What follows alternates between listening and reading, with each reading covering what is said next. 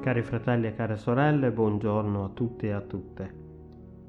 In mezzo ai tanti impegni e ai tanti pensieri vogliamo prenderci del tempo per entrare nella presenza del Signore e ascoltare la sua voce. Diamo gloria al Signore nostro Dio che ci ha creati, ci ha amati e ci ha redenti, per mezzo di Gesù Cristo, nella potenza dello Spirito Santo.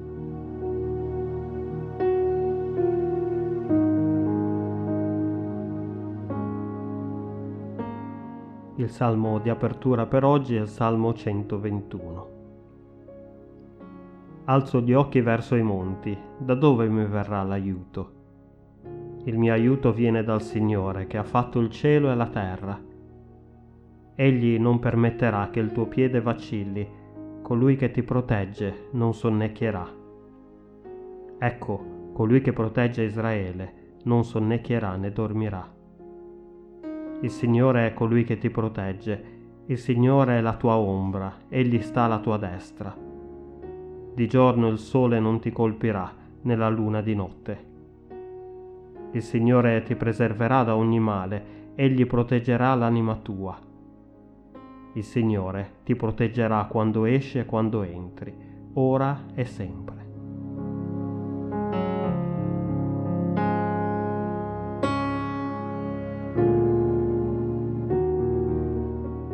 Preghiamo. Signore, tu sei il nostro aiuto, persino quando non lo possiamo trovare altrove. Tu non ci abbandoni mai e non ci fai mai mancare la tua protezione.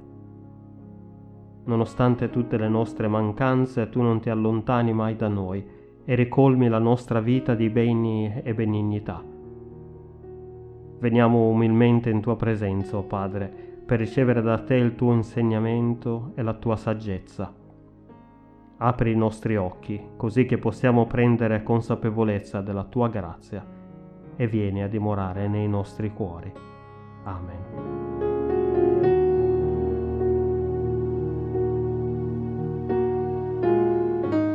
La lettura proposta per oggi per la nostra meditazione è tratta dal Vangelo di Marco al capitolo 4, i versetti da 21 a 23. Si prende forse la lampada per metterla sotto il vaso o sotto il letto? Non la si prende invece per metterla sul candeliere? Poiché non vi è nulla che sia nascosto se non per essere manifestato, e nulla è stato tenuto segreto se non per essere messo in luce. Se uno ha orecchi per udire, oda.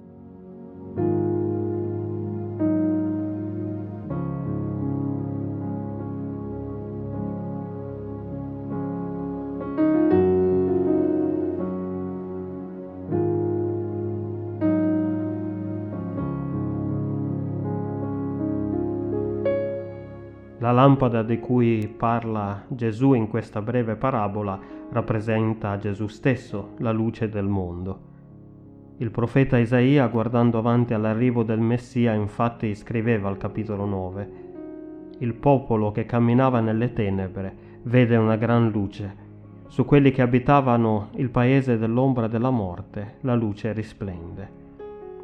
E l'Evangelista Giovanni nel suo famoso prologo parlando sempre di Gesù, scriveva, La luce splende nelle tenebre e le tenebre non l'hanno sopraffatta.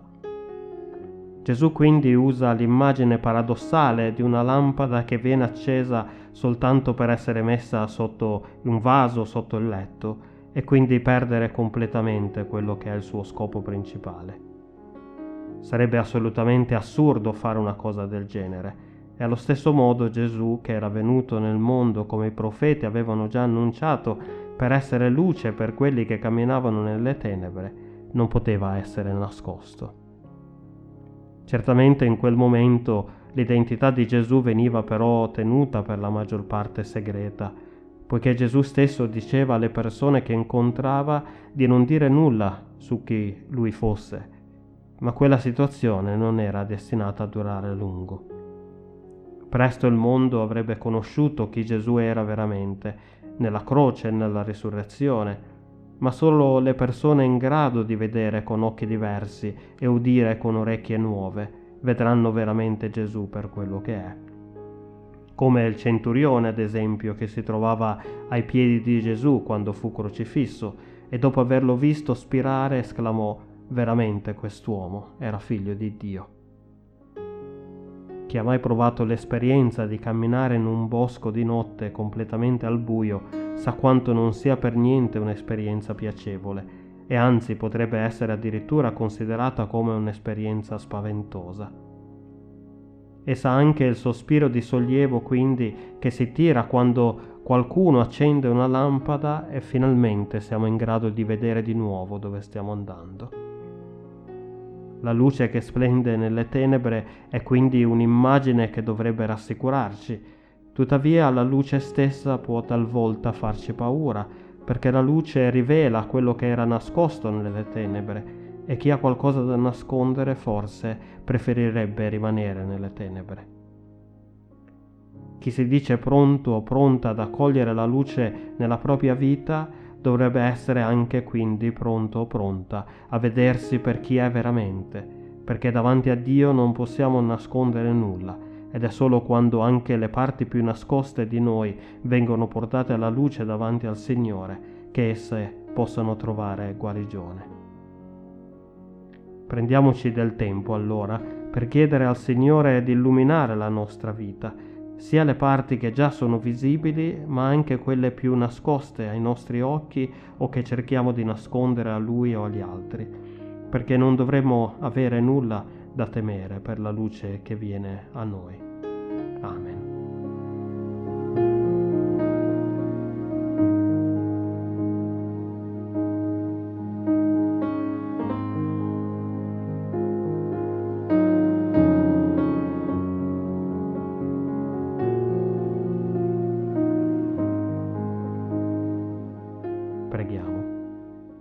Gesù Cristo, nostro Signore. Siamo felici di poter accogliere la tua luce nella nostra vita, anche se ti confessiamo che anche a noi venire al tuo cospetto così come siamo ci potrebbe mettere un po' in ansia. Ci sono cose che vorremmo tenere nascoste anche a noi stessi e invece sono proprio quelle cose che quando veniamo vicini a te vengono esposte ancora di più. Ci affidiamo però, Signore, alla tua immensa grazia che ci hai donato per mezzo del tuo amato Figlio Gesù. Per amore di Cristo ti preghiamo perché tu possa perdonare tutte le nostre colpe e risanare ogni nostra infermità. Illumina la nostra vita, o oh Signore, così che anche noi possiamo emettere la luce che riceviamo da te. Per Gesù Cristo nostro Signore. Amen.